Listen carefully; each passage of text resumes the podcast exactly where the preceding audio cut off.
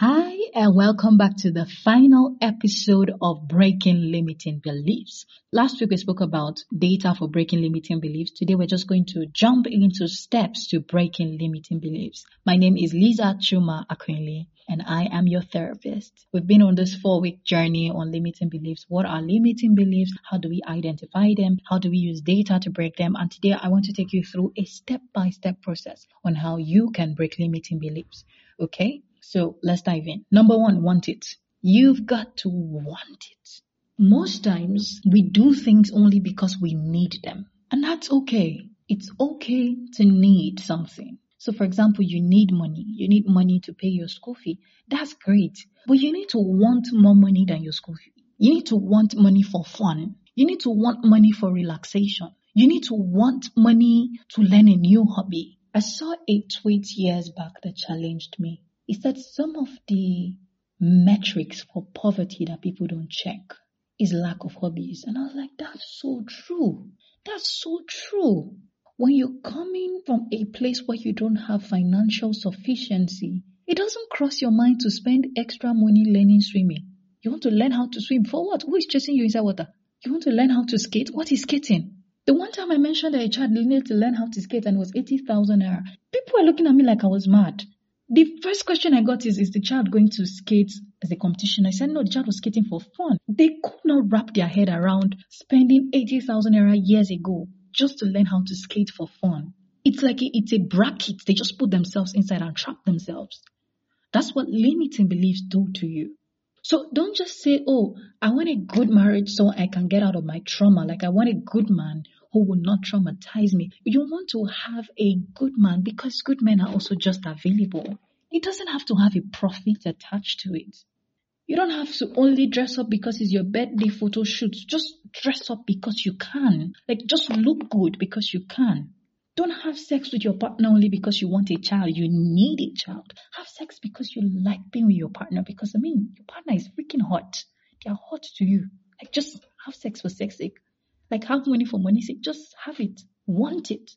This is not an attempt to make you frivolous. But because the pressure to get stuff or have stuff or do things and be who we need to be is tied to needs, we are always under pressure. Have you ever needed money for something and you didn't have it? Do you remember how frustrating it was? Have you ever had a deadline to submit a project, submit an idea to your boss, and you didn't have an idea on ground? As opposed to if you were just generating ideas all week long or all month long. Have you ever had a writing competition for people who are writers?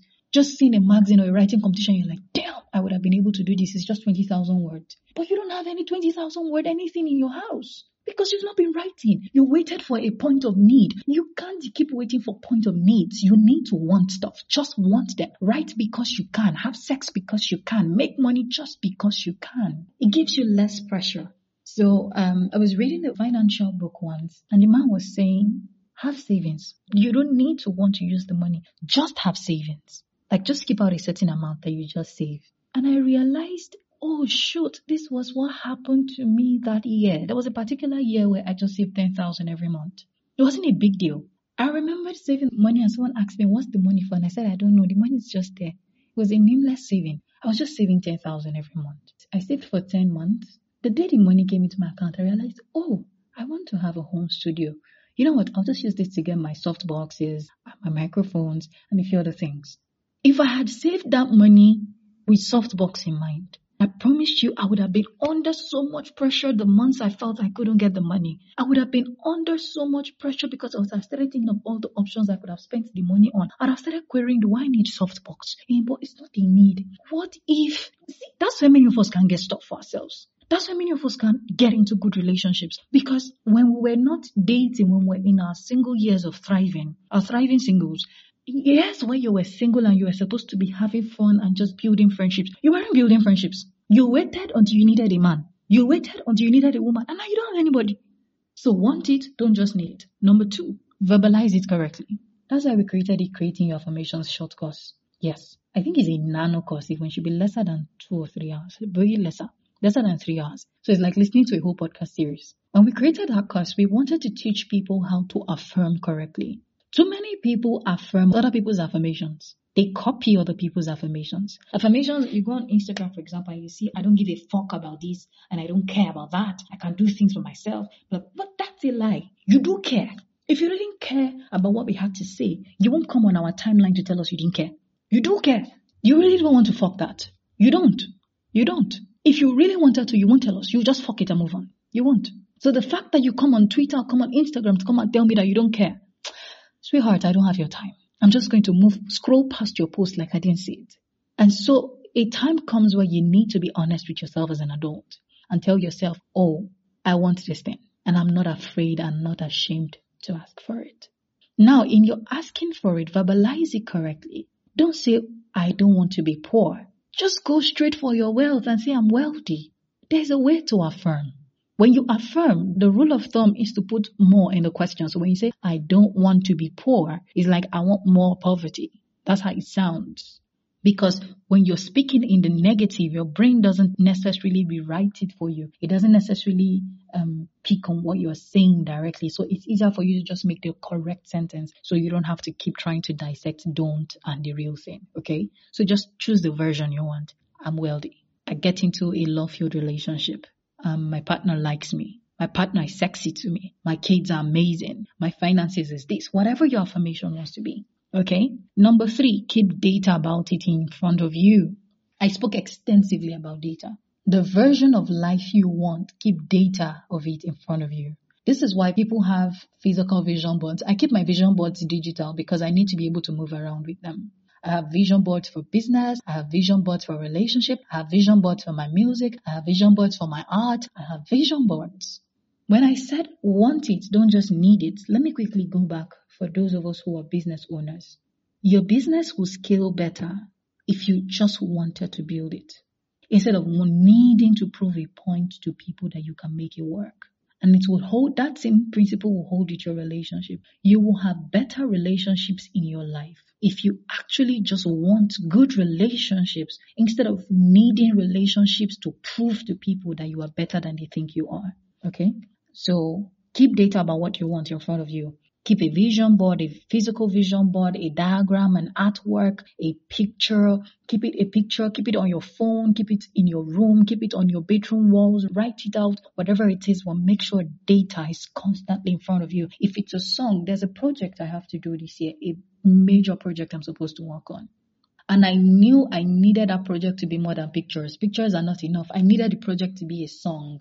I needed something I could sing and hum along with, something that I could sing in the middle of the day that didn't require me to look at something, something I could wire into my diction. So I went online and I searched for it. And interestingly, I found a song that represented a vision board. So what I did was download it and keep it on replay. Every time I got scared of the idea, I kept the song on replay. So those of you who can write songs, write songs about your future love life. Write articles about it, write stories about it, build scenarios about it. Keep the picture, keep the data in front of you. Those of you who like kids, who want kids, volunteer at a platform that have kids. Take care of kids, nurture them, get familiar with them. Those of you who are terrified of kids and you want kids when you do get married, get around kids now. Keep the data in front of you. Okay? Um, that takes us to finding out what is required. I told one of my mentees, okay, not one of my mentees, I tell a lot of my mentees, but one of them took it to heart. I told them, I said, regardless of how expensive what you need is, always find out how much it costs. Sometimes it is way cheaper than you imagine. Other times it's way more expensive, but now you know the exact amount.